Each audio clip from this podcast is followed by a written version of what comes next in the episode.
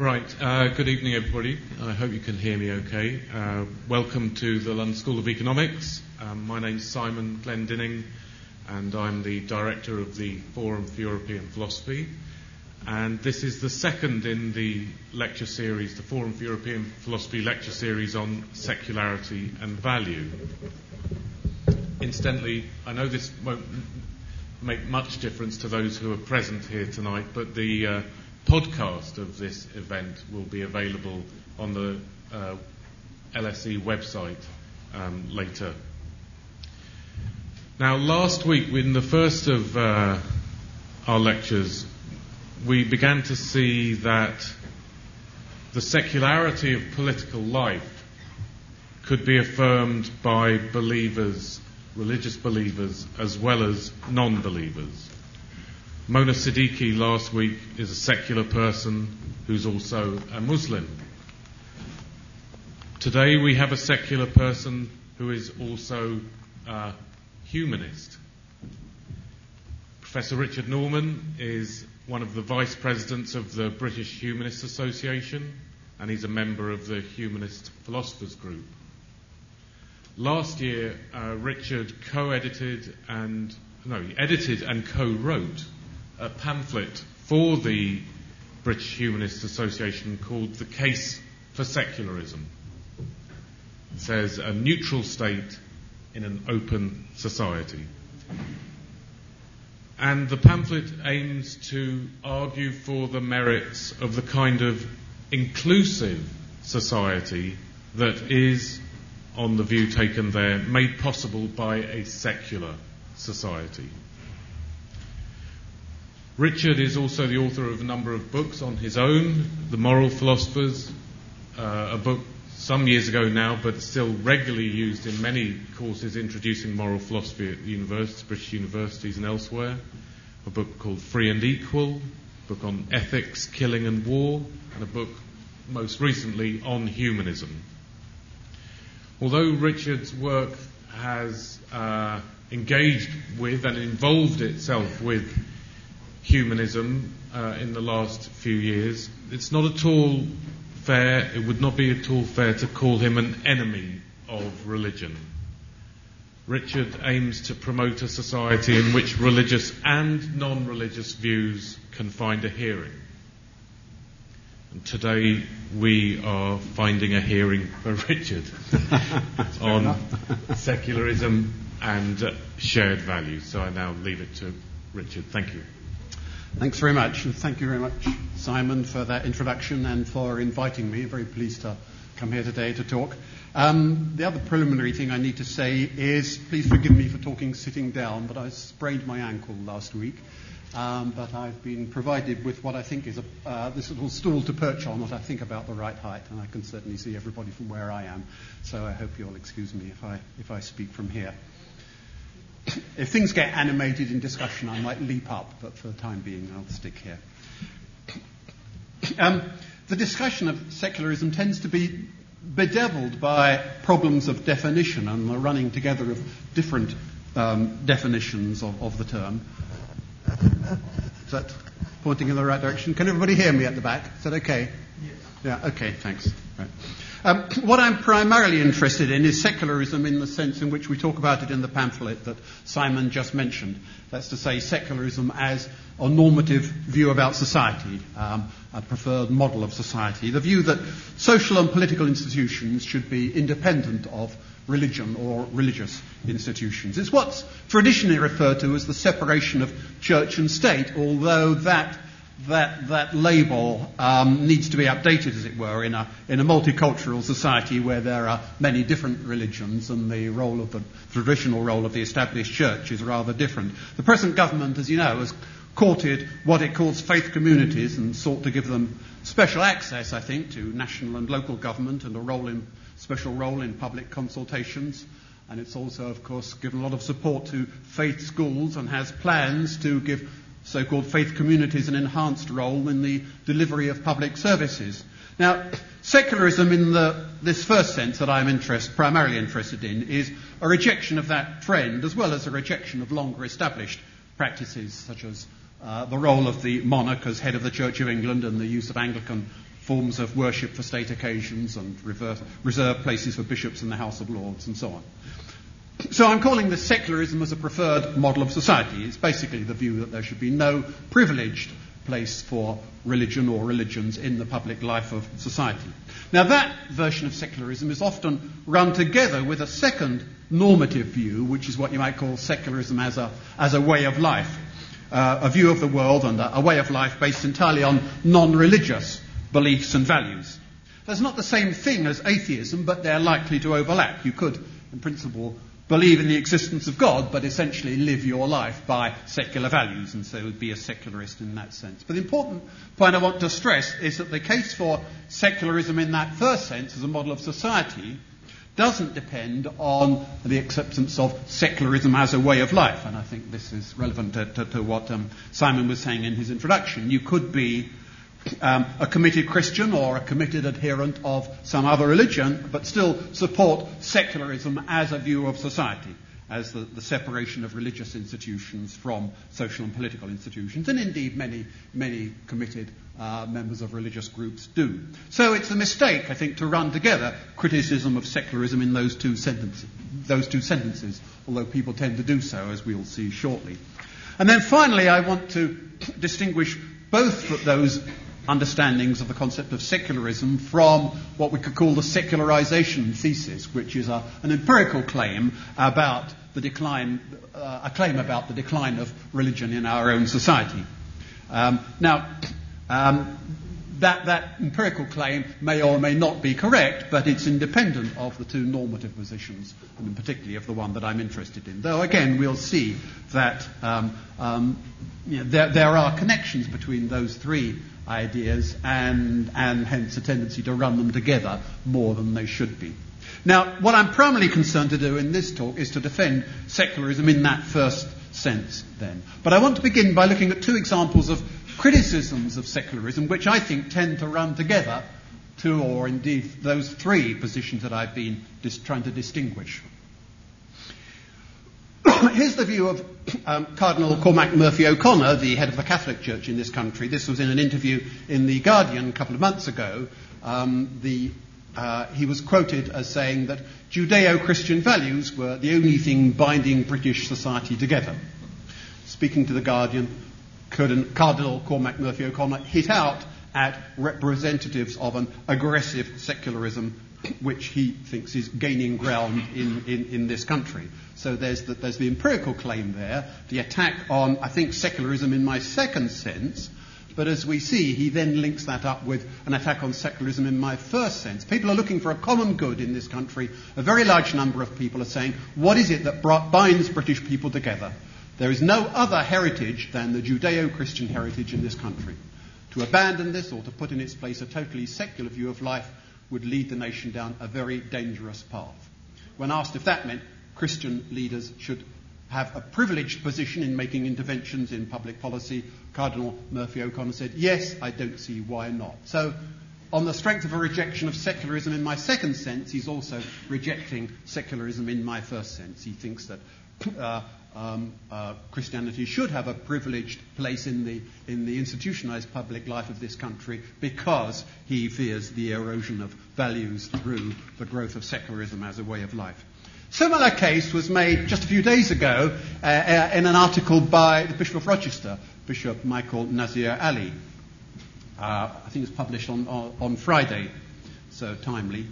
Um, he, he, says in that article, which is in a, uh, in a journal called Standpoint and it's on the web, the process of secularization, that's, that's the empirical um, claim, has created the moral and spiritual vacuum in which we now find ourselves. In deep and varied ways, the beliefs, values, and virtues of Great Britain have been formed by the Christian faith. These values, he says, are not freestanding. They cannot indefinitely exist in a vacuum. The danger, rather, is that we are living on past capital, which is showing increasingly increasing signs of being exhausted. So he's worried about secularization in the empirical sense because it represents the growth of secularism in my second sense as a way of life. And that, I think, again, leads him to, to, to criticize secularism in my, my first sense. It's not entirely clear what he's asking for in institutional and political terms, but what he says in that article is to argue for the continuing importance of Christian beliefs and values is not necessarily to argue for the privileging of any church, but, he says, faith should have a role in public life. Government will have to be increasingly open to religious concerns and to make room for religious conscience as far as it's possible to do so. now, one of the things I want to consider is what, you know, what, that, what we could take that to mean if it doesn't mean privileging of, a church or, or, or a religious belief system, and that's something we need to look at. So, it seems to me we've got in, in, those two statements, we've got four claims to consider. Uh, and I'm going, what I'm basically going to do is to, to, to, to look at each of these in turn. First, the claim that society needs to be held together by shared values. Secondly, the claim that those shared values, which are capable of holding our society together, have to be located in a shared tradition. Thirdly, that in our own society, those values are Christian values because they're derived from the Judeo Christian tradition. And fourthly, and this is where it leads to a rejection of secularism in my first sense, the Judeo Christian tradition, therefore, should enjoy a, in some sense, specially entrenched position in the life of our society. So, I want to look at those four claims in turn. The first claim do we need shared values to hold us together? Actually, I think we do. I do actually agree with that that first of those four claims. Why? Why should that be so? You might say, well, why do we need that degree of social cohesion? Can't society function perfectly well as long as people are prepared to accept their differences and live amicably side by side in their different cultural communities with tolerance and respect, as long as people you know, respect um, other groups and other people within society. Why do we need anything more than that? The reason why we need something more than that, I think, becomes apparent when you look at what happens when societies actually fall apart. Look at what happened, happened in, in Northern Ireland, for example. Look what happened in ex Yugoslavia. That's what, when a society consists essentially in disparate communities, respect and tolerance tend to be very fragile, uh, and, and if, if, all, if, if um, different communities have nothing substantial in common, then, then um, that, that society as a whole is very fragile. So I think you do need something like social glue, so to speak. Uh, a stable society needs to be more than just what Rawls calls a, a union of social unions. Um, what's more, I think it's better to look for social glue not to artificial contrivances such as flags and anthems and so on, but to the things that people are genuinely and naturally and spontaneously committed to, such as shared values which, which people genuinely hold in common. Should stress that that's not incompatible with a healthy diversity in society. I'm not looking for a monolithic society. It's perfectly compatible with the existence of different cultural traditions and practices which can be embedded in a society in which people still have core values in common. What are those what should those values be then? Well, as I've implied, and this, I agree here with something that Nazir Ali says in his article, they need to be then more than just the procedural values of tolerance and respect for diversity. You need more substantive values than that uh, at the heart of a society to hold it together and make it a unified society. But these more substantive values are, in our own society are not hard to find, I think. Values of, for example, caring and cooperation, values of respect for life, values of respect for individual autonomy, fairness, and honesty. These are, are pretty well established shared values in our society, and, but they, they need to be substantial enough for people to see themselves as working together and sharing a community, working together for a, a common good. And that leads to a, a, a, further sense in which I think uh, that's important, namely that, that, that sense of being part of a shared community working for a common good is needed if people to accept policies, economic policies, policies in particular, which are not in their immediate self-interest. For example, policies of economic redistribution, which are policies that inevitably you get in any modern society that has a system of taxation. people, if people don't feel part of a society with, with, with, other groups, then they're liable to say, well, why should I pay, pay taxes just so that that lot can benefit? So you need some genuine sense of being part of a, a society working together for a common good uh, in order for people to accept some degree of economic redistribution and therefore of social justice. So, that's my first claim then. I do agree with the claim that shared values are important. What about my second claim, which was the claim, sorry, the, the second claim that I'm considering, the claim that those shared values need to be rooted in a shared tradition?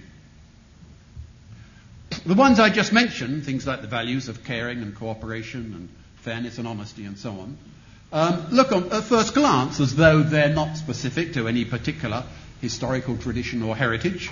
There's a good case for regarding them as universal human values, and indeed I think they are, and I think that's a merit of them, that they're capable not just of holding one particular society together, uh, but potentially extendable to larger communities and to a global community. So why do we need to talk about um, a specific social tradition or heritage? Well, I think we need to do so because um, um, Although those values are plausibly universal, they have to be transmitted and therefore interpreted through specific cultural traditions and histories.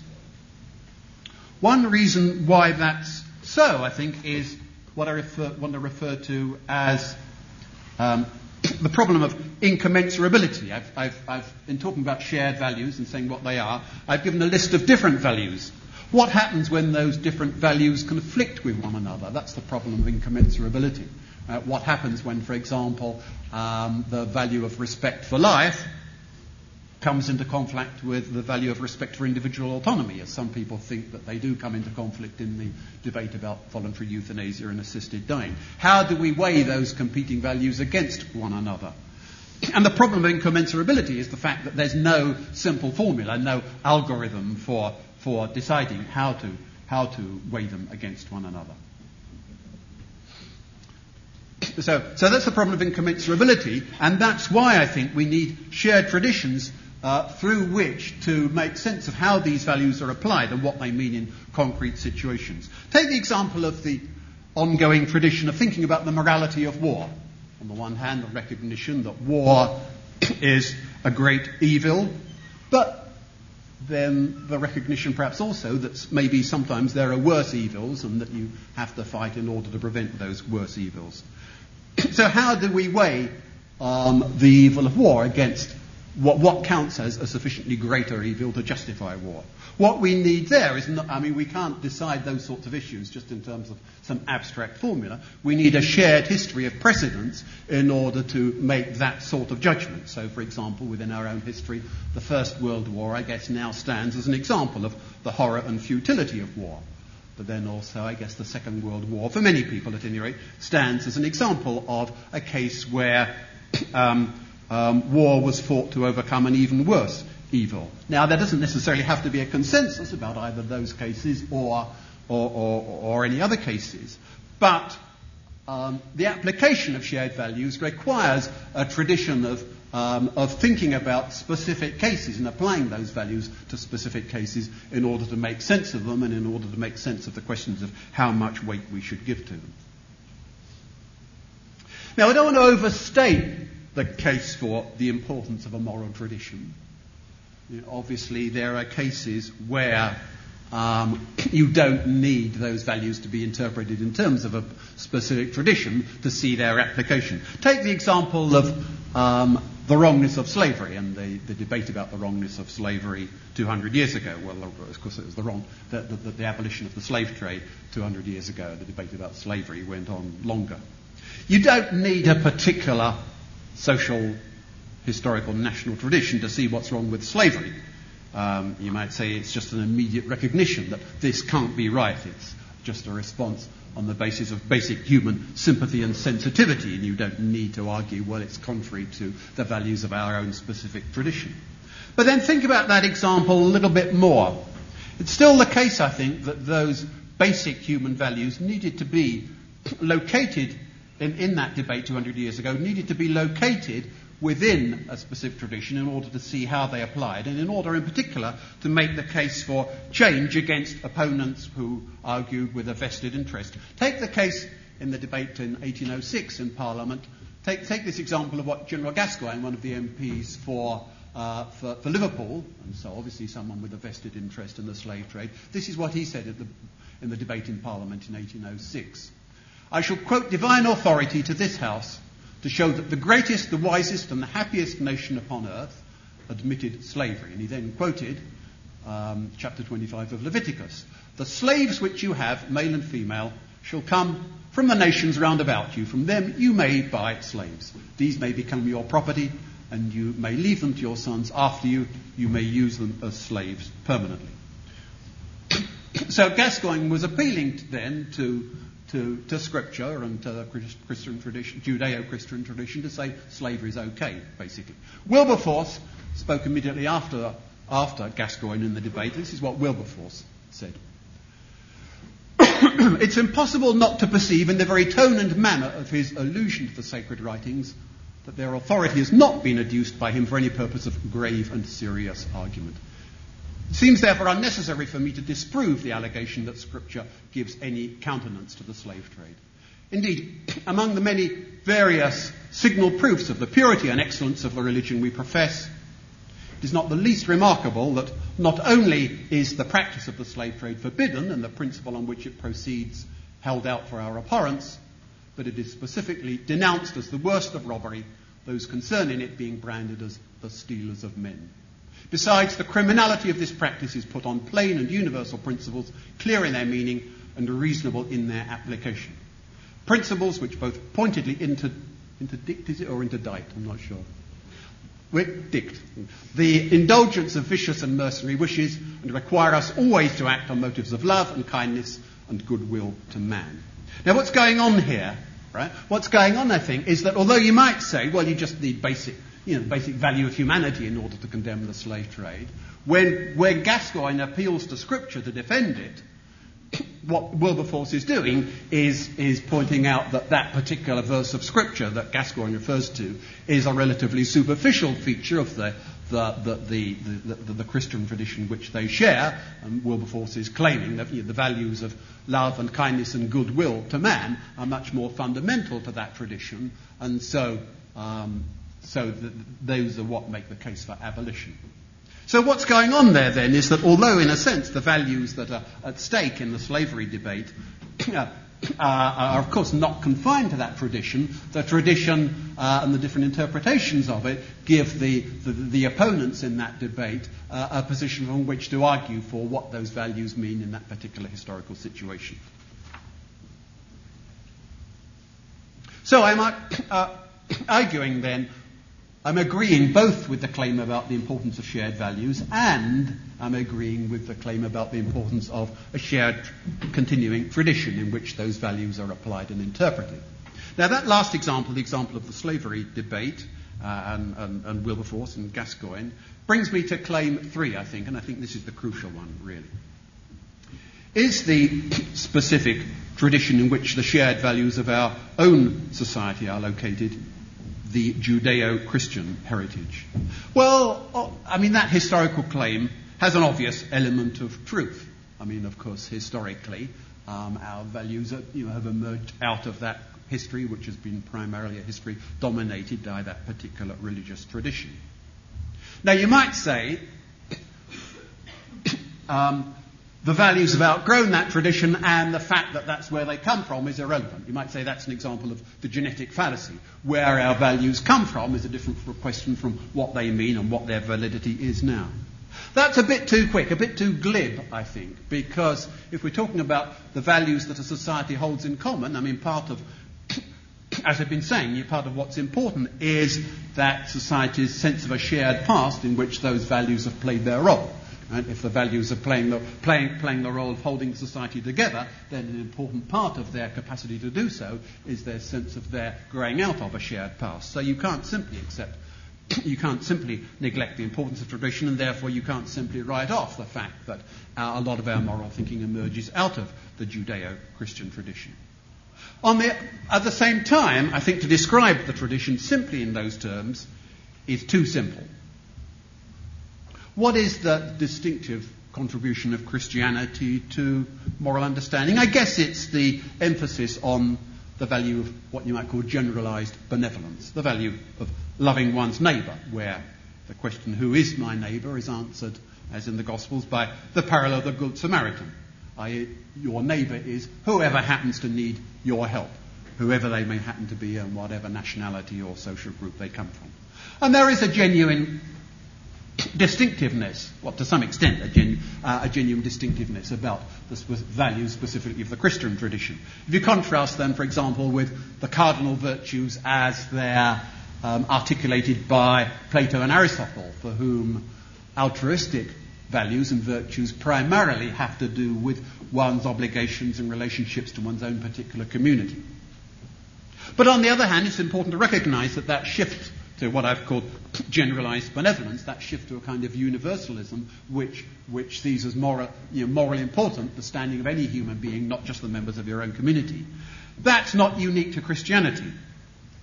It's a development that's anticipated, for example, by ancient Stoicism in the Greek world and then the, the Roman world, Stoic ideas of world citizenship and of human brotherhood.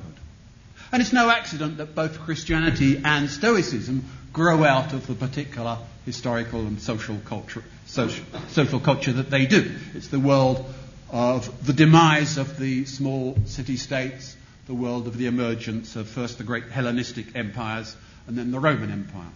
In other words, it's a world like ours of globalization and multiculturalism. And it's very much out of those, that, that, you know, that historical circumstance that these values of generalized benevolence extending beyond one's own immediate community take root. What's more, I think, Christian values of love for one's neighbor and, uh, and so forth could only become the vehicle for concrete social and political ideas and institutions when they're allied to that, that classical heritage, the ideas inherited from Stoicism, the ideas inherited importantly from Cicero. Um, uh, uh, so, so Christian values, once, when they had to be applied to the life of a, of a particular political and social community, as they were by the, the Church Fathers. The Church Fathers drew on that classical tradition, just as again in the, in the Renaissance and post Renaissance period, the application of those values in, in the modern world again drew on the revival of the, the classical heritage. So it would be more correct, I think, to describe that tradition not as specifically the Judeo Christian tradition, but a bit of a mouthful, the Greco Romano Judeo Christian tradition. Now, that's something I do want to emphasize strongly the way in which different traditions interact, uh, uh, and the Christian tradition draws on other traditions in that sort of way. And to develop that claim further, I want to look at another example the example of the, the development of liberal democratic values in this country, in the, in the, modern, in the modern world over the past four centuries or so, and the relationship of those liberal democratic values to the Judeo Christian tradition. Should stress in what I'm going to go on to say that I'm not a historian of ideas and I'm not going to be advancing any original historical claims, but what I want to do is to look at that bit of history in order to, to, to, to see what that tells us about the nature of a moral tradition. Sorry, I should have, I should have um, that's what I've just been saying.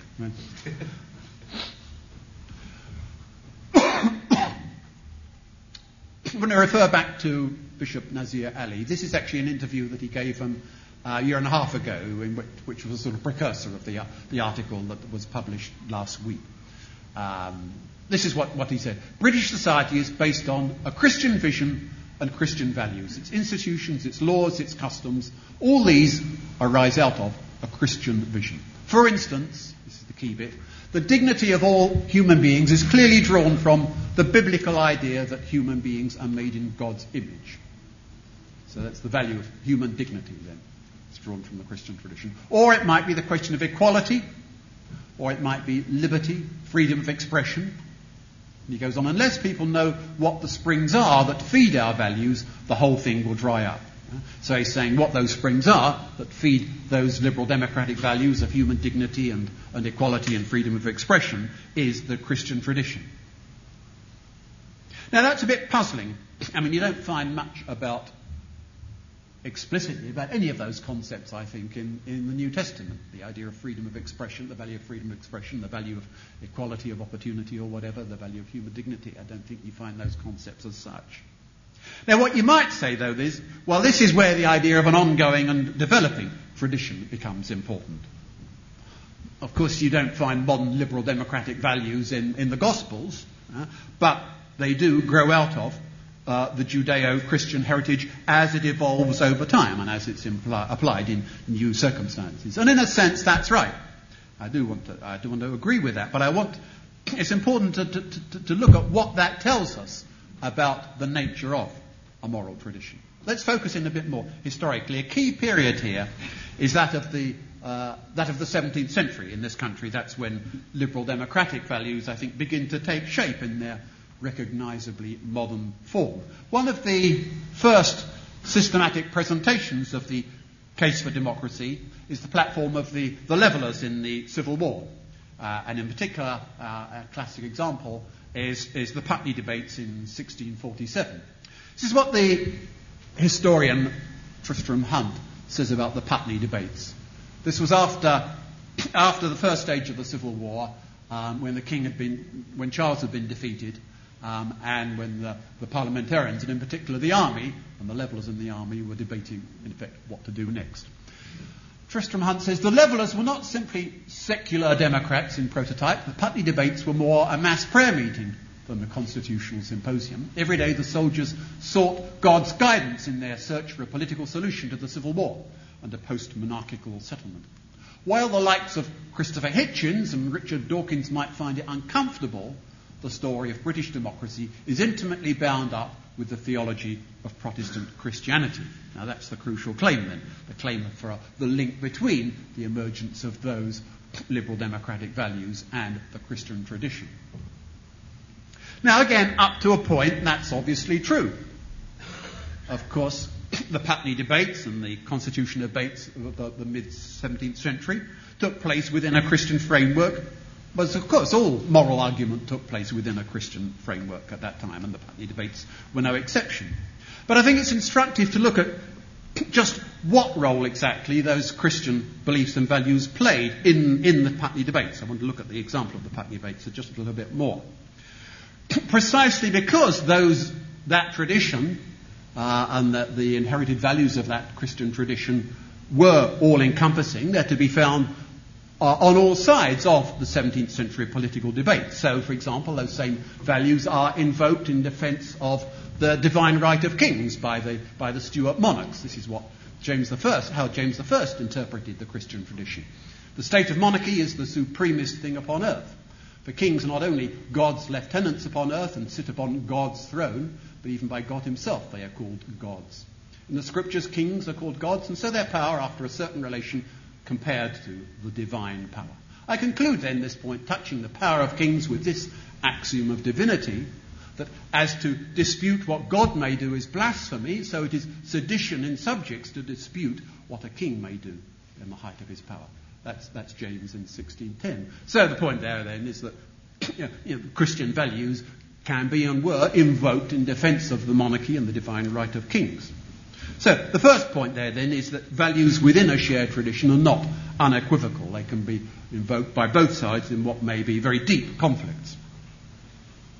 Second point I want to make is that um, the tradition develops in new directions because it encounters new events and new situations. As I've said, the Putney debates in 1647 took place at a time when the first phase of the Civil War was over.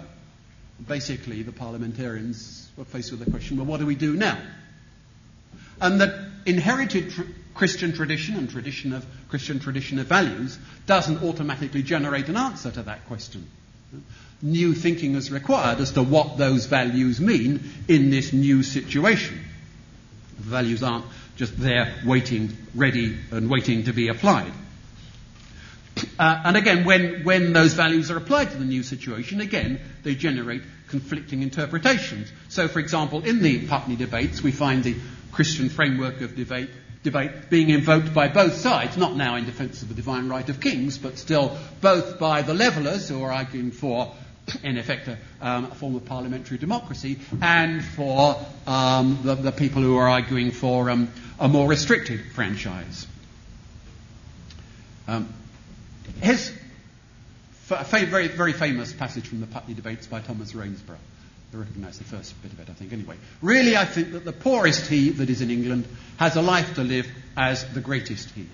And therefore, truly, sir, I think it's clear that every man that is to live under a government ought first, by his own consent, to put himself under that government. And I do think that the poorest man in England is not at all bound, in a strict sense, to that government that he has not had a voice to put himself under. So what's going on there, clearly, then, is the, the first clause there, I think one can fairly readily recognize as a sort of 17th century restatement of the uh, you know, the, the, Christian value of the, you know, the, the, moral standing of all humanity and the, the, concern for every other human being. But then from that, Rainsborough generates a defense of democracy via this idea of authority resting on consent.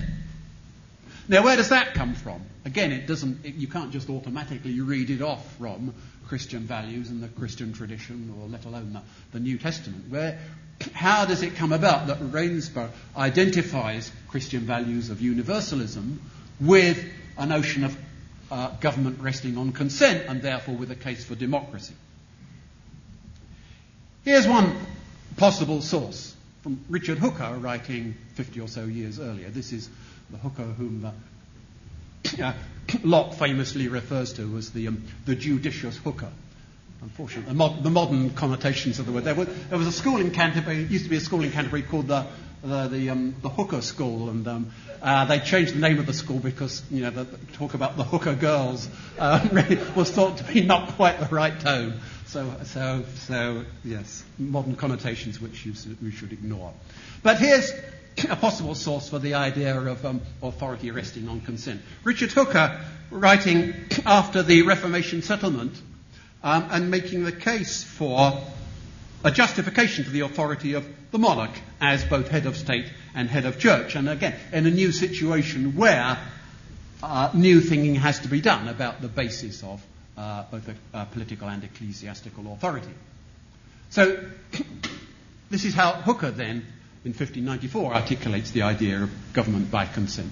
To supply those defects and imperfections which are in us living single and solely by ourselves, we are naturally induced to seek communion and fellowship with others. This was the cause of men's uniting themselves at the first in politic societies, which societies could not be without government.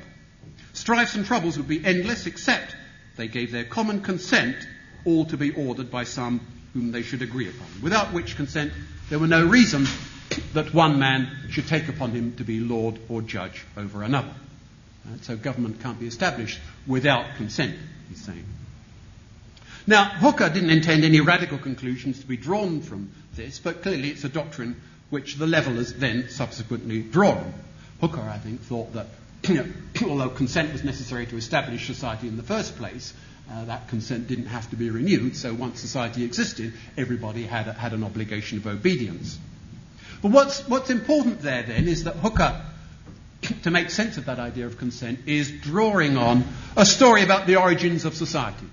Uh, how human beings came to form societies from a state of nature in the first place. And although he tries to, uh, in his laws of ecclesiastical polity, although he tries to bolster it with references to the book of Genesis, really it's very much Genesis read in the light of the social contract tradition, and the social contract tradition which derives from from very much from classical sources, from, for example, the, the 5th and 4th century BC Greek sophists, such as Protagoras, for example, as represented in Plato's dialogue, Protagoras. So it's, again, a case where the interaction between the Christian tradition and the classical tradition of ancient Greece and Rome uh, is crucially important. So that, so that conceptual framework, which is essential to the 16th and then 17th century debates about authority and government and democracy, is very much the tradition of, of natural law and of natural rights deriving from a state of nature and underpinning a social contract. And it's crucially dependent, as I say, on the classical tradition as, as something that then has to mingle with the Christian tradition in order for the, for the latter to be applicable. Now, that same framework is then apparent very much in the Putney debates, to come back to the Putney debates. this is, this is um, what I, Henry Ireton, who was Cromwell's son in law, said in the debate. Cromwell's contribution to the Putney, Putney, debates was very interesting, by the way. Cromwell suggested they set up a committee, which I think uh, um, just shows you, you know, how he got to where he eventually got to. Ireton was a defender of, of uh, moderate parliamentarianism, a critic of, of, of dem- democratic ideas. And Ireton, in response to people like Rainsborough, said, if you make this rule, I think you must fly for refuge to an absolute natural right, and you must deny all civil right. Hmm? So he's, you know, he's recognizing then that the case for democracy that people like Rainsborough are making depends upon some notion of natural rights. and he goes on. So, sorry, what, what, he's referring to there then is he says, if you appeal to the idea of natural right, you must deny all civil right, and the civil rights that he's thinking about there are particularly are property rights. And his worry is that if you appeal to the idea of natural rights to defend democracy, then that's going to undermine property rights and undermine property. So he goes on, now I wish we may all consider of what right you will challenge that all the people should have right to elections. Is it by the right of nature? If you will hold forth that as your ground, then I think you must deny all property too. And this is my reason. For thus, by that same right of nature, whatever it be, that you pretend, by which you can say that one man has an equal right with another to the choosing of him that shall govern him, by that same right of nature, he has the same equal right in any goods he sees, meat, drink, clothes, to take and use them for his sustenance.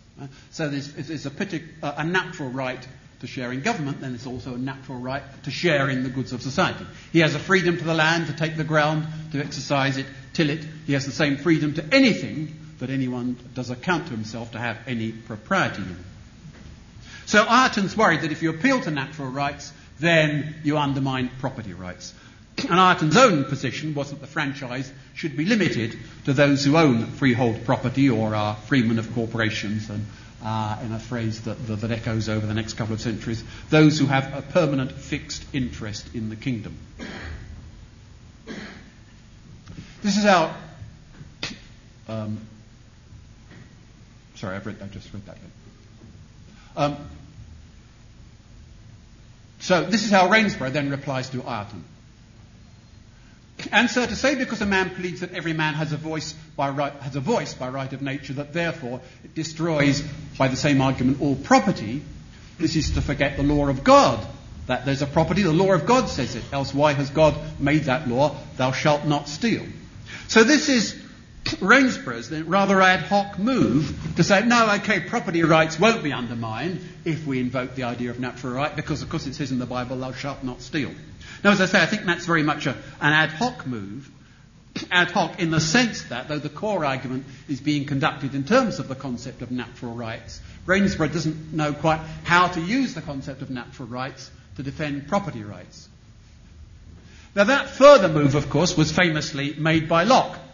Um, uh, another 40 or so years later, of course, it's it's the dispute which Locke tries to resolve by saying that not only are there natural rights to life and liberty, but also a natural right to property. So, like the Levellers, Locke uses the apparatus of natural law and natural rights to argue for government based on consent and the principle of majority rule, but he also argues famously that there is also a natural right to property, and therefore, as he says, the great and chief end of men's uniting into commonwealths and putting themselves under government is the preservation of their property. So, uh, you know, um, despite the case for democracy, property rights are, are secure because he, he, he wants to argue they rest on the same natural rights. The supreme power, therefore, cannot take from any man any part of his property without his consent. So that's the next stage in this ongoing liberal democratic debate. Now, of course, again, Locke Locke's understanding of notions of natural law and natural rights is very much located within a religious framework and indeed a Christian framework. Um, as he says in this passage, the, the state of nature has a law of nature to govern it which obliges everyone.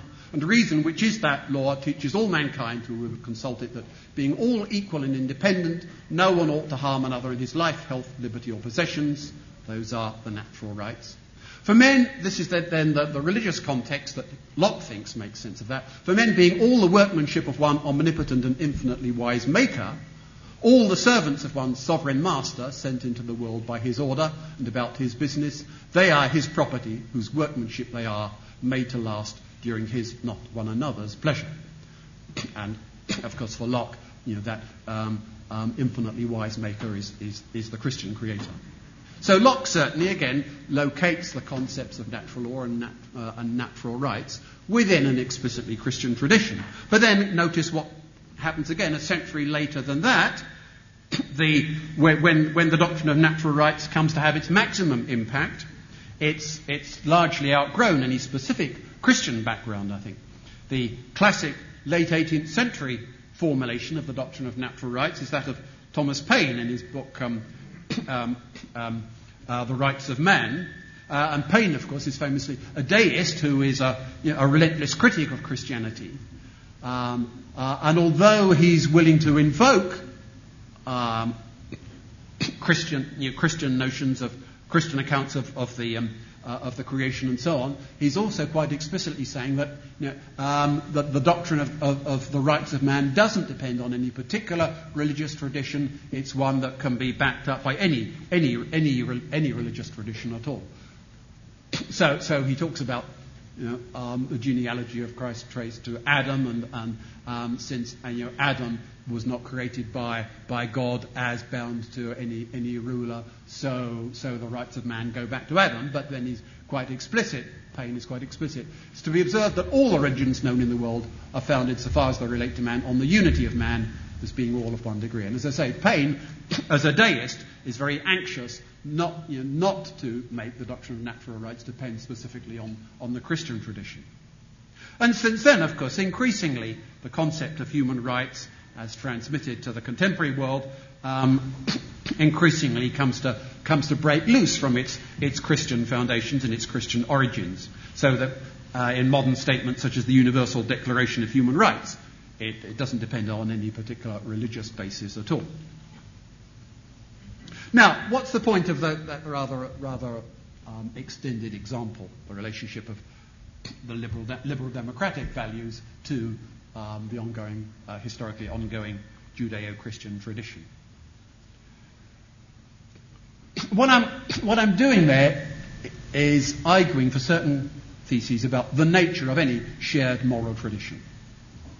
First of all, that any shared moral tradition of that kind is an evolving tradition. It's not just a set of timeless principles, uh, which, which is fixed for all time. It takes on new shapes as it encounters new situations. So, as I argued, the parliamentarians um, interpret traditional um, um, Christian values of you know, the, the, the, value and importance of every human being in a new way in the light of their new situation and the new political dilemmas that they're faced with. Secondly, traditions evolve in that way through their interaction with and by drawing on other traditions. And I've been emphasizing that the Christian tradition couldn't have um, led to modern liberal democratic values without that crucial interaction with, it, with the classical tradition of ancient Greece and Rome, which, which, which, uh, uh, which is just as important as the Christian tradition itself. And then thirdly, I've been trying to show that any shared tradition of that kind, just because it is shared by a, a whole society, necessarily incorporates within itself internal conflicts. When that tradition has to be reinterpreted in new situations, there are always going to be different views about how it should be reinterpreted in that new situation. So, as I, as, as I, suggested, in the 17th century, the Christian tradition underpins both the doctrine of the divine right of kings and the position of the moderate parliamentarians like Ireton and the, the, the, the levelers in their case for democracy. So, again, the point is that though it's a shared tradition, it doesn't generate some kind of moral orthodoxy which can be just read off from it and, and applied uncontroversially. Crucial moral conflicts take place within the tradition. So, in the light of that, what are we to make of claim four? I've acknowledged the importance of shared values, and I've agreed with the view that a society needs shared values to hold it together. I've acknowledged the importance of moral traditions, the idea that those values need to be located within a shared tradition which provides a context in which they can be interpreted and applied. in a sense, of course, it's true that in our own society that tradition is the Judeo Christian tradition, but I've also said it's much more complicated than that. Uh, this, um, the shared moral tradition is not a history of consensus, it's uh, a tradition that's evolving, that interacts with other traditions, which is internally diverse, which incorporates conflict within it. Where does that leave us in relation to claim four, then? What that, what, what that shows, I think, what I've been saying in relation to claim three suggests to me that there's no case for isolating one particular strand of this diverse and internally conflictual tradition and propping it up by giving it some artificial prominence or privileged position. You can't just artificially hive off a moral orthodoxy and preserve it in aspic. As we saw, Nazir Ali implies that if we don't give some special prominence to the Christian tradition, and in particular Christian tradition, I think as interpreted by his church, then he seems to imply our shared values will just be left in a vacuum, what he calls a moral and spiritual vacuum, and they'll just collapse. Now, I think that's nonsense. Values like human dignity and equality and freedom, the liberal democratic values that he talked about, they don't need to be artificially sustained by propping up a Christianity if that would otherwise decline. Such values may owe something important to, in part, that tradition and its interaction with other, uh, other traditions and, it, and it, it, its historical evolution. But those values are built into, in our own society, built into innumerable practices and institutions and structures, formal and informal, political and social. And shared ways of life are more resilient than particular doctrinal creeds. And that was what I was trying to show when I talked about the evolution of the doctrine of human rights and how it goes from the levelers to Locke to Paine as a deist and then to modern declarations of human rights. It's an ongoing development, and you can't just, as it were, um, freeze it at one particular stage in that historical process and say this is the bit that's got to be preserved at all costs.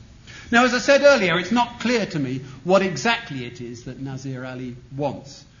To remind you, this is what he says. To argue for the continuing importance of Christian beliefs and values is not necessarily to argue for the privileging of any church. So he seems to be implying he's not making the case for, for continuing you know, a continuing established church. It is quite possible to imagine a situation where there is no established church, but where Christian discourse remains important for public life. For better or for worse, the United States is a good example of such a situation. Okay, so he's arguing then for a continuing role for Christian discourse in public life. Well, fair enough. I mean, nobody would want to, I think, nobody would want to prevent the Church of England and other Christian churches from contributing to public debates. And certainly the secularism, as I understand it, doesn't, wouldn't seek to ban uh, uh, intervention by religious organizations and churches in public debates. The question is, as Nazir Ali says, what kind of role should it have? And here I think his allusion to the case of the United States is a bit ominous. I don't think that the role of religious institutions should be one of exercising disproportionate clout in virtue of their organised ability to deliver votes and money in elections. That may be a bit unfair to the United States, but, but it's, it's not a very promising model for the kind of role that um, um, religion can play in public life. And I think uh, it's interesting that he says for better or worse, the United States as an example. So, what kind of role could it be? Of course, as I said, religious groups can and should contribute to public debate, but what I want to emphasize is that it has to be genuine debate, and I think we need to be clear about what that means. It's important that genuine debate requires a shared language, and shared values as I've, as I've understood them, and as I've tried to, to explicate that idea, can play that role of furnishing a shared language for moral debate while being open to conflicting interpretations and applications.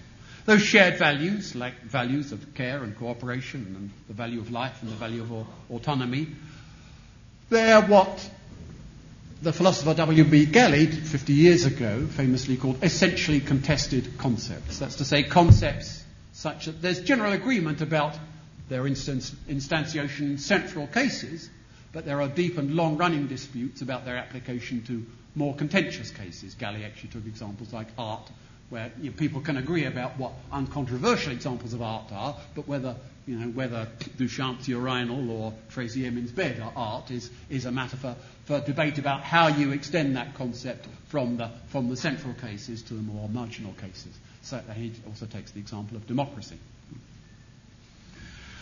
and I think that that understanding of shared values as essentially contested concepts, I think, makes sense of the kind of role that they play in contemporary debates. Take the case of debates about embryo research, for example, or the legalization of assisted dying, examples which really actually refers to.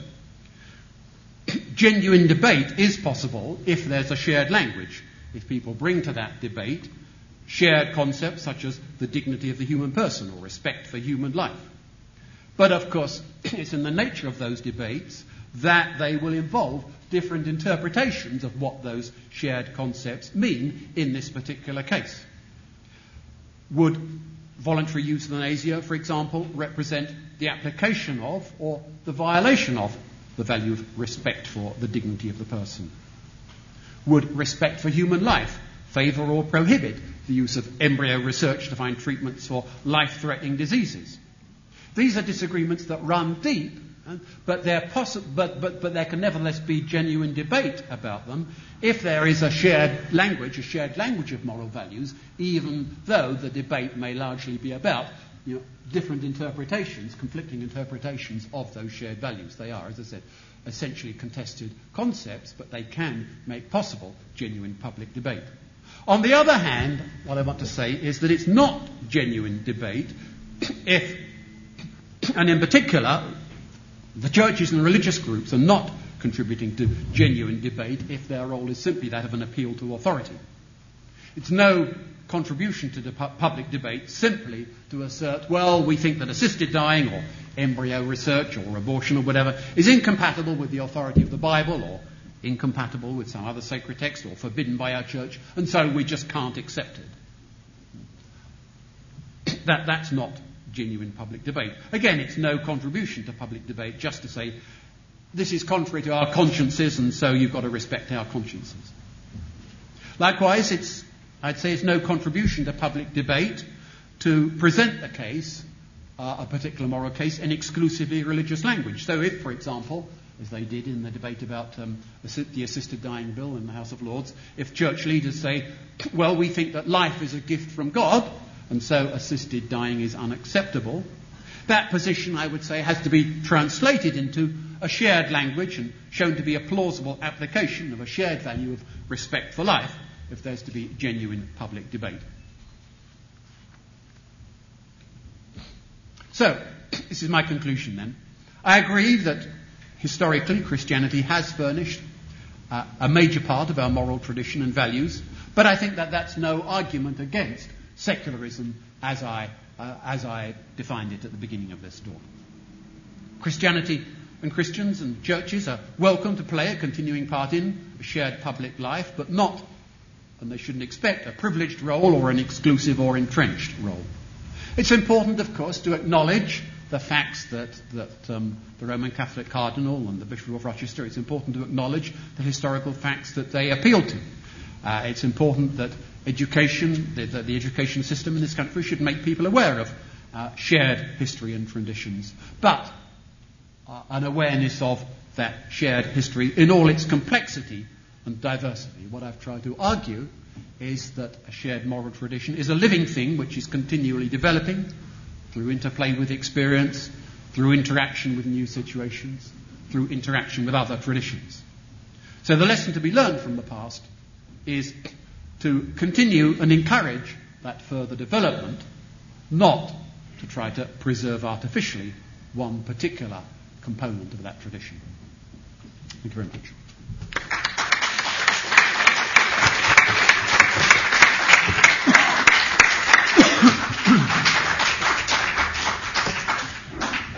Right, we're going to have a, a time for some questions now. Uh, if you don't mind, I'm would uh, take advantage of my position to ask one first. Um, Richard, you put a lot of emphasis, particularly at the beginning, on the importance of the embeddedness of values in a shared continuing tradition.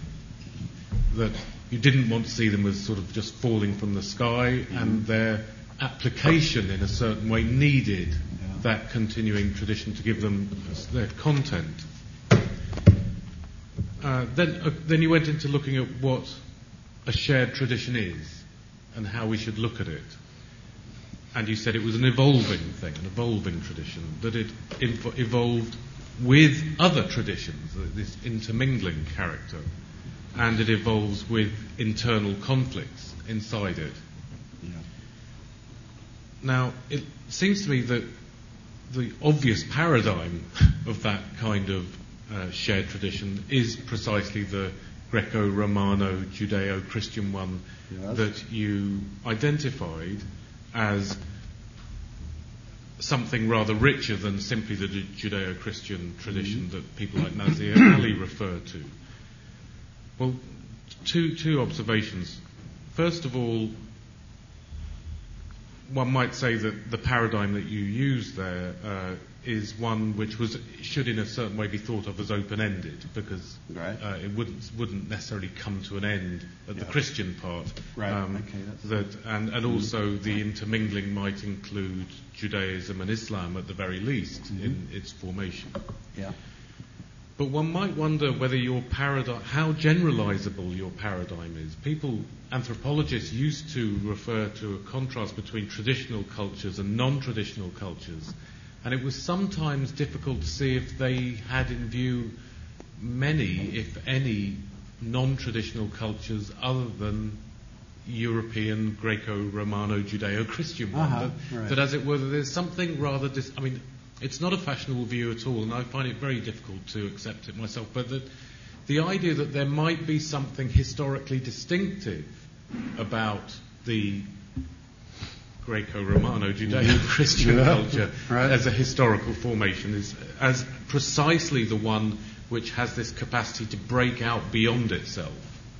Whereas uh, what were defined as traditional cultures are ones which, as it were, uh, sustain themselves without much change over extremely long stretches of history. So that might be the 1st mm-hmm. uh, question would be uh, if your paradigm is too singular, and that uh, that in that sense the um, the importance of the Greco-Romano Judeo-Christian one gets centered in, in, a, in a new way in your, but without perhaps being noticed in your own discussion.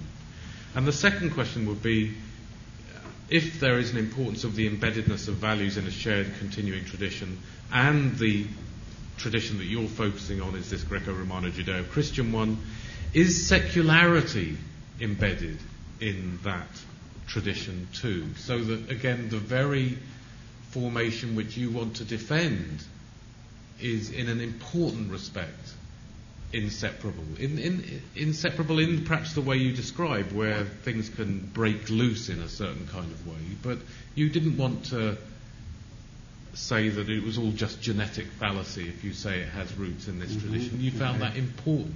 Yeah. So, what if secularity has roots in that continuing tradition. Mm. That's, that's interesting, thank you. I mean, to, to respond to that properly, I'd, I'd, need a lot more empirical knowledge than I have.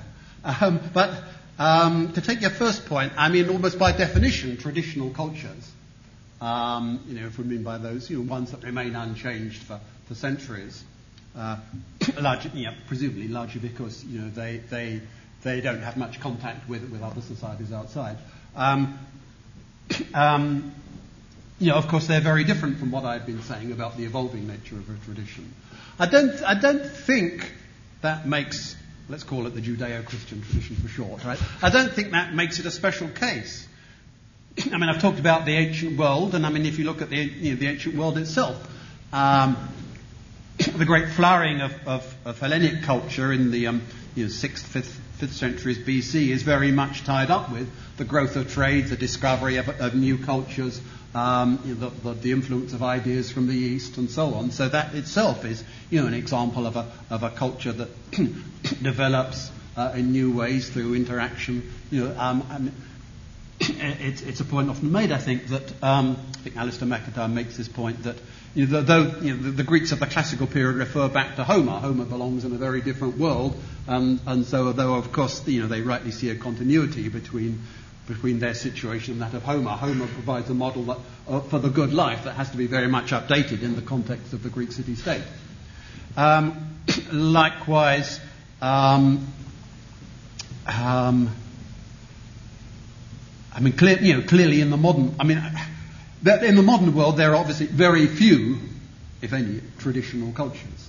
Right? So the, you know, the process of globalization and, and uh, uh, uh, multiculturalism you know, is affecting not just our own tradition, but presumably you know, every, every other culture on its own way. And again, I don't know enough, enough about this, but you know, obviously, you know, cultures of you know, the cultures of Africa and Asia um, are involved in that same process of development through interaction with Western culture. And um, you know, if you look at the cases of India and China and so on, there's very much the same same sort of thing going on, I would imagine. Then, then your further question is, well, now where does secularity uh, fit into that process? Surely secularity you know, has its uh, has it, it, European secularity has its roots in the Judeo-Christian tradition. Well, again, yes, yes, certainly. Yeah, I mean that's a point that uh, that Nazir Ali makes, makes makes in his article. But again, it's important to draw the right conclusions from that. Uh, I mean, he Nazir Ali talks a lot in his article about the Enlightenment. He says, well, the Enlightenment was, you know, very much a product of of of the Judeo-Christian tradition. Well, in a sense, yes. but then look at the development of the Enlightenment itself. You know, um, uh, you know the period of philosophy from, from, from Descartes to Kant, let's say. I mean, Descartes is still very firmly embedded, I guess, in that in that Christian tradition. By the time you get to deists like um, like Voltaire, um, it's beginning to look importantly different. By the time you get to someone like D'Holbach, who's very much developing that same tradition of of Enlightenment values and in drawing on people like Locke and so on.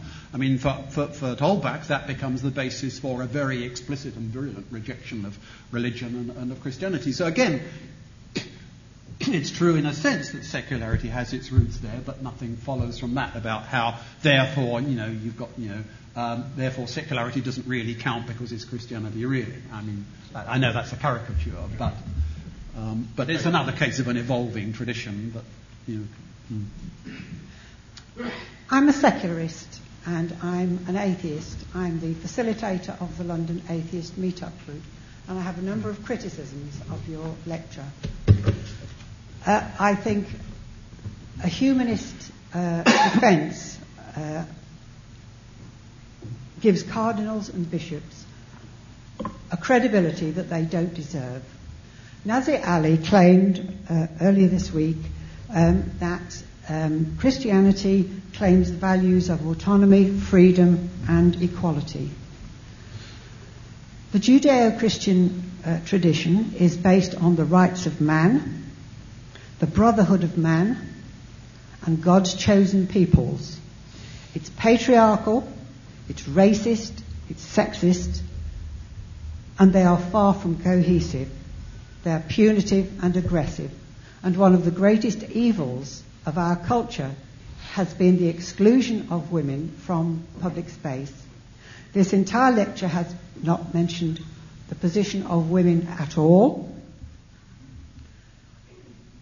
The um, discussion of slavery completely ignores the role of women freethinkers who recognized the um,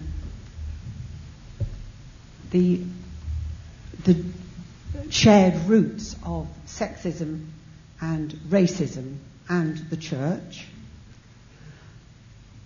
They are still being ignored, and the church, far from uh, helping um, society to develop into secularism, stops it at every chance. It stifles it at every possible opportunity. It's less than 100 years since women have had the vote in this country. And we're talking about 2,000 years of Christianity. And I think that if you, are, if you want to look at the current situation, you've got to look at the extent to which Christianity and the other religions still suppress, censor, and exclude atheist and secularist uh, opinions. And until somebody, including the British Humanist Association, have got the courage to make some of these criticisms, instead of uh, going along with them and treating them with kid gloves, then we will not progress. And I think that the, the BHA in particular is way behind the British public because I think they see a lot of the effects of uh, religion. Um, they might, they may only have a gut feeling, a lot of them, and it's up to the British secular humanist uh, movement, in my opinion, uh, to be giving the rationale for that and supporting that uh, and basing it in reality instead of this, this constant drip drip of Christianity okay. in our public life and the media. Thank you. Thank you. it seems to me, with respect, that you're making the same mistake as the cardinals and bishops. That's to say, you're treating the Christian tradition and the churches as some kind of monolithic entity, you know, which is you know, stuck for all time and unchanging. Whereas, as I was trying to stress, I mean, all you know, the important conflicts that take place within our culture and within our tradition are also conflicts within that Christian tradition. So, for example, I mean, you took, uh, I mean, take your point. I didn't say anything about sexism and the position of women. I mean, if you look at, the, if you look at somebody like Wollstonecraft, um, she's certainly appealing to, well, she came out of a, a, Unitarian background, I think, didn't she? And she appeals to a sort of vague uh, um, sort of combination of Christianity and deism, I think. I mean, that's. That's exactly my point. Exactly my point. So it's a, an internally conflictual tradition uh, which can be invoked on both sides of any, any, moral debate. But it's important that it can be because it, it, it's precisely what makes debate possible. Likewise, I mean, you refer to what I said about the example of slavery. Well, of course, you know, that was a debate within the Christian tradition. Um, so it's not enough just to say, oh, Christianity is racist, so, so it's somehow fixed for all time. I mean, you talked about the, the attitude of um, the churches to, um, uh, um, to, to, to, sexism and the position. Democracy didn't come out of Christianity, it came out of rebellion. It came out of both. Yes. It came out of both. It had to be wrung out of Christianity. so, what would you say? What, how, what would your reading of that 17th century debate be then? What would your reading of the 17th century debate that I talked about be? Well, they were under the. Under the would, uh, could, I, could the ladies speak? Could the ladies speak? Uh, you, you defer to him. No, right, you haven't left us much time, have you? So we've got to get him rolling. Okay, okay, quick. It came out of the fact that they were uh, uh, led by the nose by religion. They've been brought up in that. You mentioned the Enlightenment. Yes. You mentioned D'Holbach. D'Holbach yeah. had to publish under a pseudonym. Of course he did, because yes. Yeah. he was terrified to do yeah. otherwise. Yes. And, and, and, Voltaire and people like that, even Hume, uh, pretended, oh, I, am a deist, because that was the least they could get away with. Yeah. You know, uh, because the church was repressive. Yes. You know, now your yeah. general thesis. Well, he is distinguishing mm. between the church as an ecclesiastical presence and a, yeah, a well, tradition. that's an old, that's an old argument. Well, oh, really, well, there are lots of people really want to get involved in this old argument. You know, it's not really the religion, it's the church. Mm. Well, that's a cop out, isn't it? You know, well, let, let me, I'll just repeat my point that what we're talking about here is a diverse tradition that has conflict within it and that interacts with other traditions, and it's not simply something that's set for all time. That would be well, my we'll, we'll have to we'll have to let other people so come. Values, yeah, but just let me get one point. Okay. Values that you so say, say are in this Christian, uh, uh, Judeo-Christian religion are in fact social. They didn't arise from the churches. That's, that's a completely false reading to churches, which the churches want you to believe. You know, you've got to, you've got to oppose that. These are social necessities.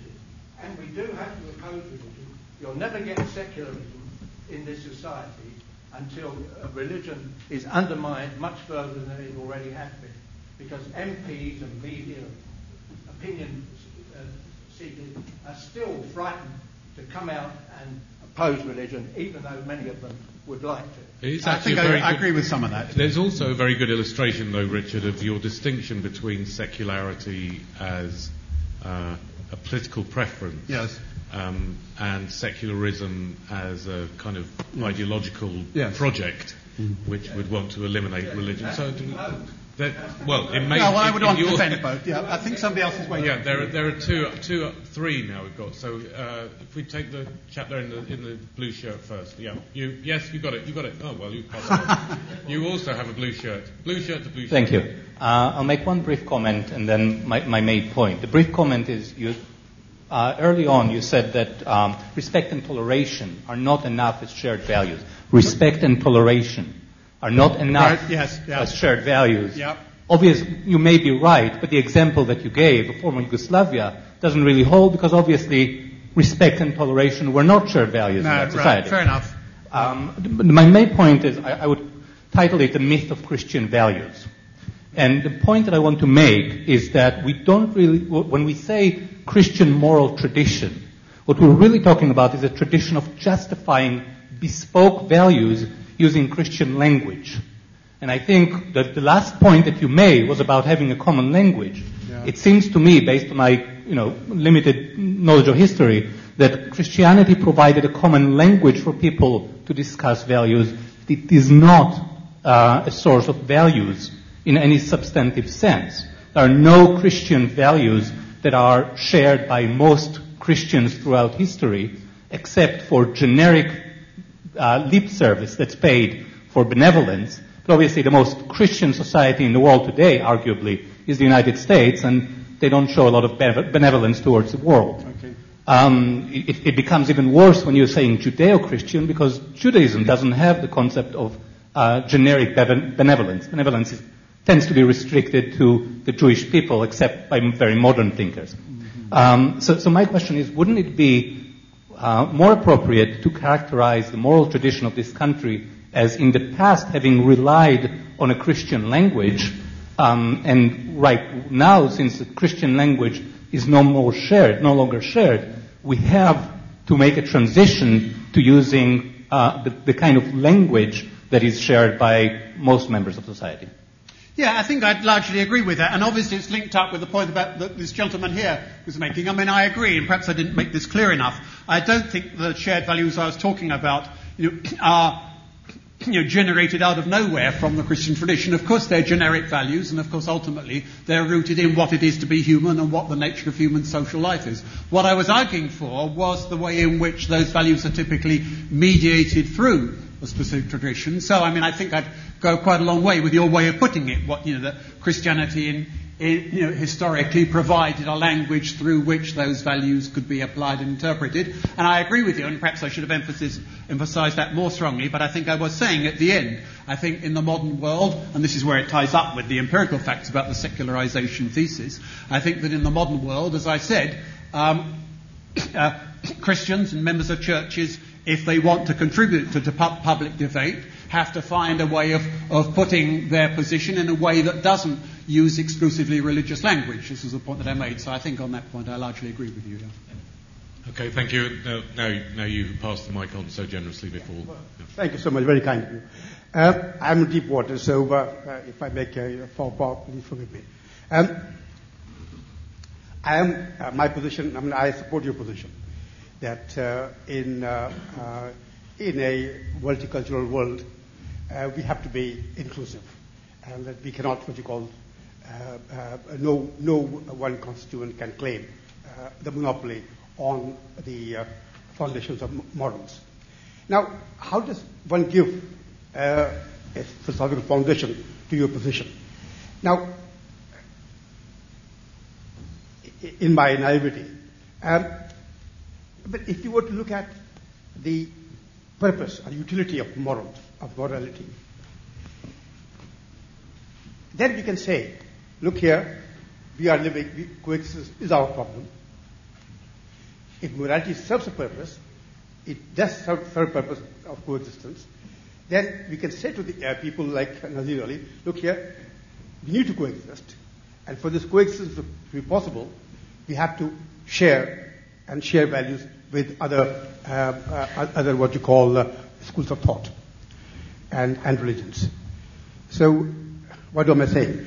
Am I saying that yes, I'm asking you whether morality serves a purpose, and is the purpose if coexistence could be a purpose of morality. Okay, so it's a general question about the utility, uh, whether, whether one would appeal for the foundations of a, an inclusive society, the um, values on the basis of their social utility. Uh, it, are, are you sort of referring particularly to the sort of you know, utilitarian kind of understanding of social utility? I mean, the, you know, in, a broad sense, yes. And again, it relates to the previous point, I think, doesn't it? That I mean, ultimately, you know, you know values don't, you know, aren't generated by specific traditions. Ultimately, values are, moral values are rooted in what it is to be human and what makes for a rich and fulfilling human life. But that's, you know, I mean, you know, that of course, you know, what counts as a rich and fulfilling human life is, you know, is not immediately obvious and is, you know, is up for discussion and up for grabs. So yes, you know, um, I mean, in a sense, you know, values need to be linked to the notion of social utility, but not in some crude sense that makes them just instrumental. Mm. Okay, uh, well, one here, then one there, then one there. Um, could I just make um, oh, a short Can you speak remark? into the microphone, please? Hello, can you hear me? I can, anyway, yeah. Okay. Um, short remark, possibly a question. I'm a great believer in the notion of a moral community in which people can debate morality regardless of whether they're religious or not.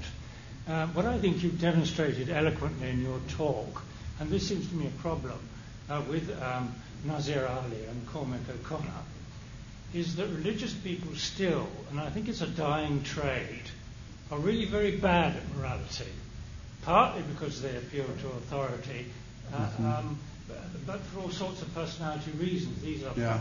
rather elderly people, and that may be the, the basic problem.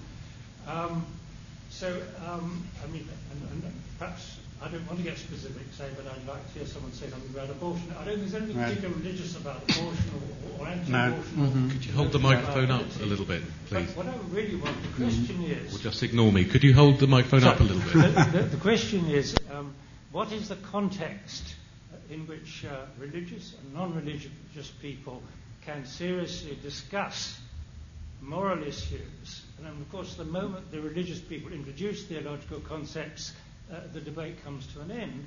But is there a context, either institutional or informal, that you can point out where these things are actually being discussed or might be discussed? Thank you. All over the place, I guess. Um, I mean, I, I agree that one of the, you know, the problems about you know, the, problems with um, you know, argue, participating, participating in debates from a religious perspective is that there's this sort of great weight of authority hanging over people who argue from that kind of position. So it's much more. I mean, at, the risk of sort of presenting a caricature here, let's take the, the position of the Catholic Church on contraception, right? which, which seems to me to be daft, right?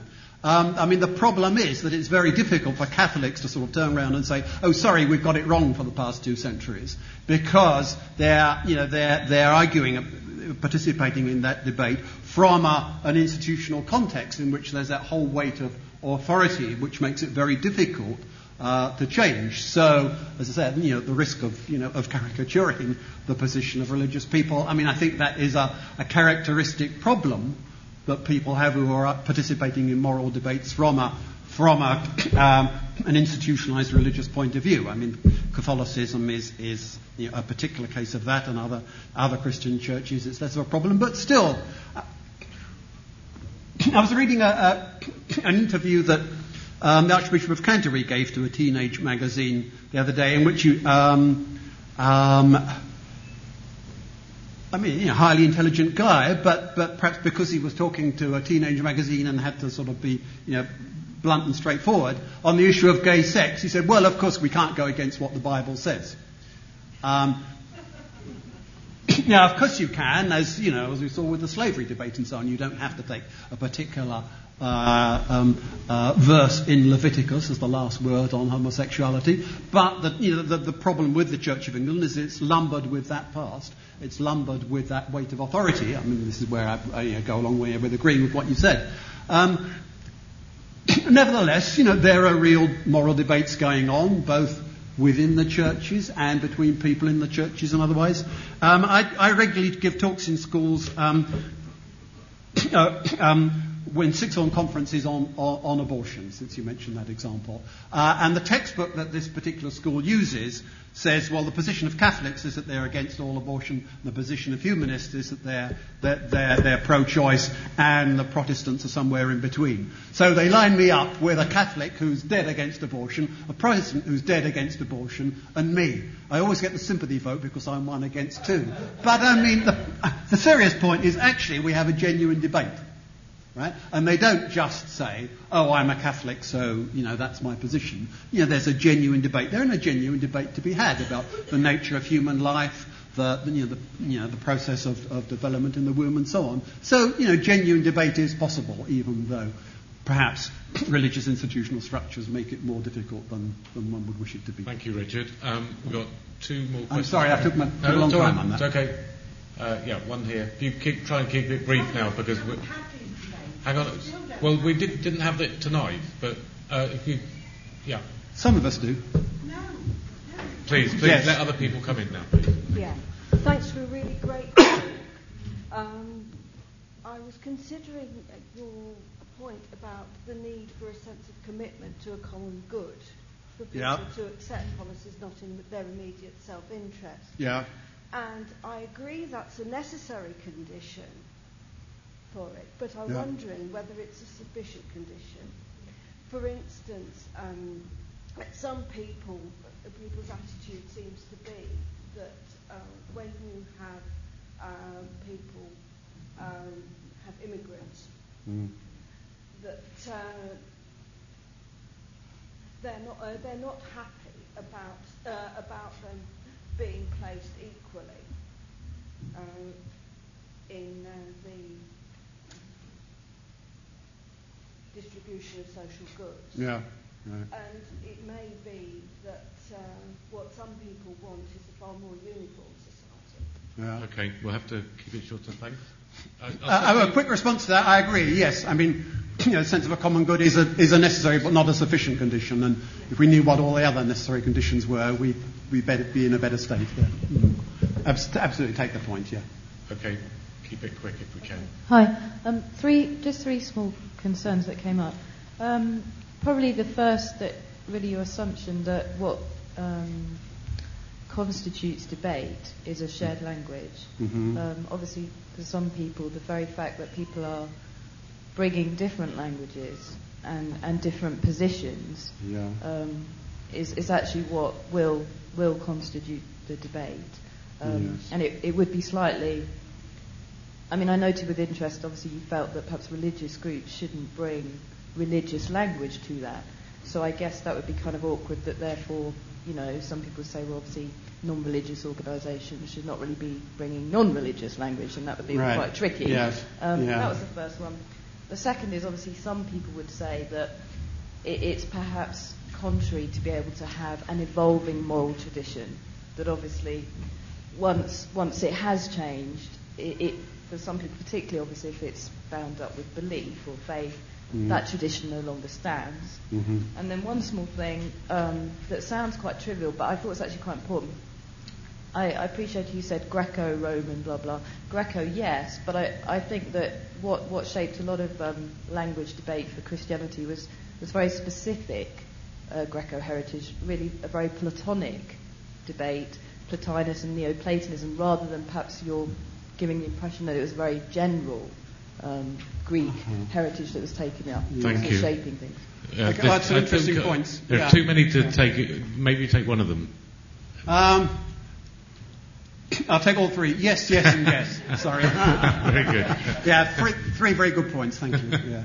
Okay, last question. I'm afraid we'll have to uh, stop after this one. So, yeah. Thank you. Um, could I say I was a Catholic and I, for many years, have been an atheist.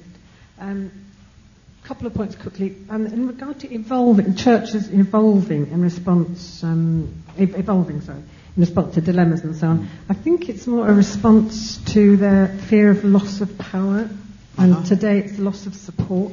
Right. And there's lots to say about that.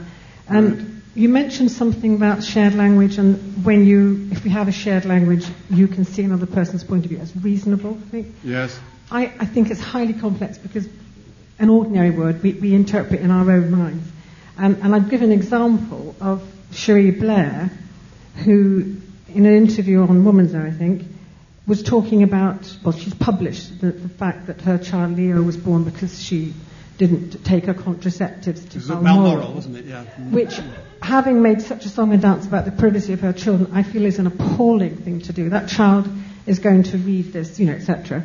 Um, but she kept saying she was a good Catholic girl, and she said that. And then she was challenged by Jenni Murray about about birth control, and she said, "Well, you know, come on, people just have to look at Catholics and see the size of their families." Right. Now, the, it is a mortal sin to use birth control in the Catholic Church. And mortal sin is absolute. There's no ifs or buts. And that's the Pope's position. She was boasting about having met two popes. So I think, I mean, I, haven't heard a lot of backlash against her, but that was particularly the reason why I left the church. I had three children under three, very bad pregnancy, etc. And I knew I had to bring these children up. So it, it's not a trivial matter, it's a huge matter. And I, my anger now against religions, particularly Catholicism, is seeing the poverty and destitution of people, unlike Cherie Blair, who has made her choice, carries on supporting a church which oppresses other people who are too poor mm-hmm. to do anything different. And, and Okay, I'm too- going to to, to, to interrupt you at that point. Richard, short, short response. I guess just to pick up that in the very first point with which you, which you introduced there. Yeah, I mean, a part of. I mean, I guess the Catholic Church changes slower than most, uh, insofar as it changes. What? Carry on. Carry on. Aha. Well, well, I mean, you know, just picking up your first point and agreeing with it that you know one of the reasons why any tradition changes is its fear of losing support and finding itself out on a limb. And I guess that's an important factor which I didn't stress. Which, but you're right, that's another aspect of the picture. You're right. Okay, well, thanks. We have overstayed our welcome here. I'm so, sorry to push you through the 8 o'clock barrier. Let- Let's just leave it with uh, thanking Richard Norman for a very interesting talk. Thanks, Richard.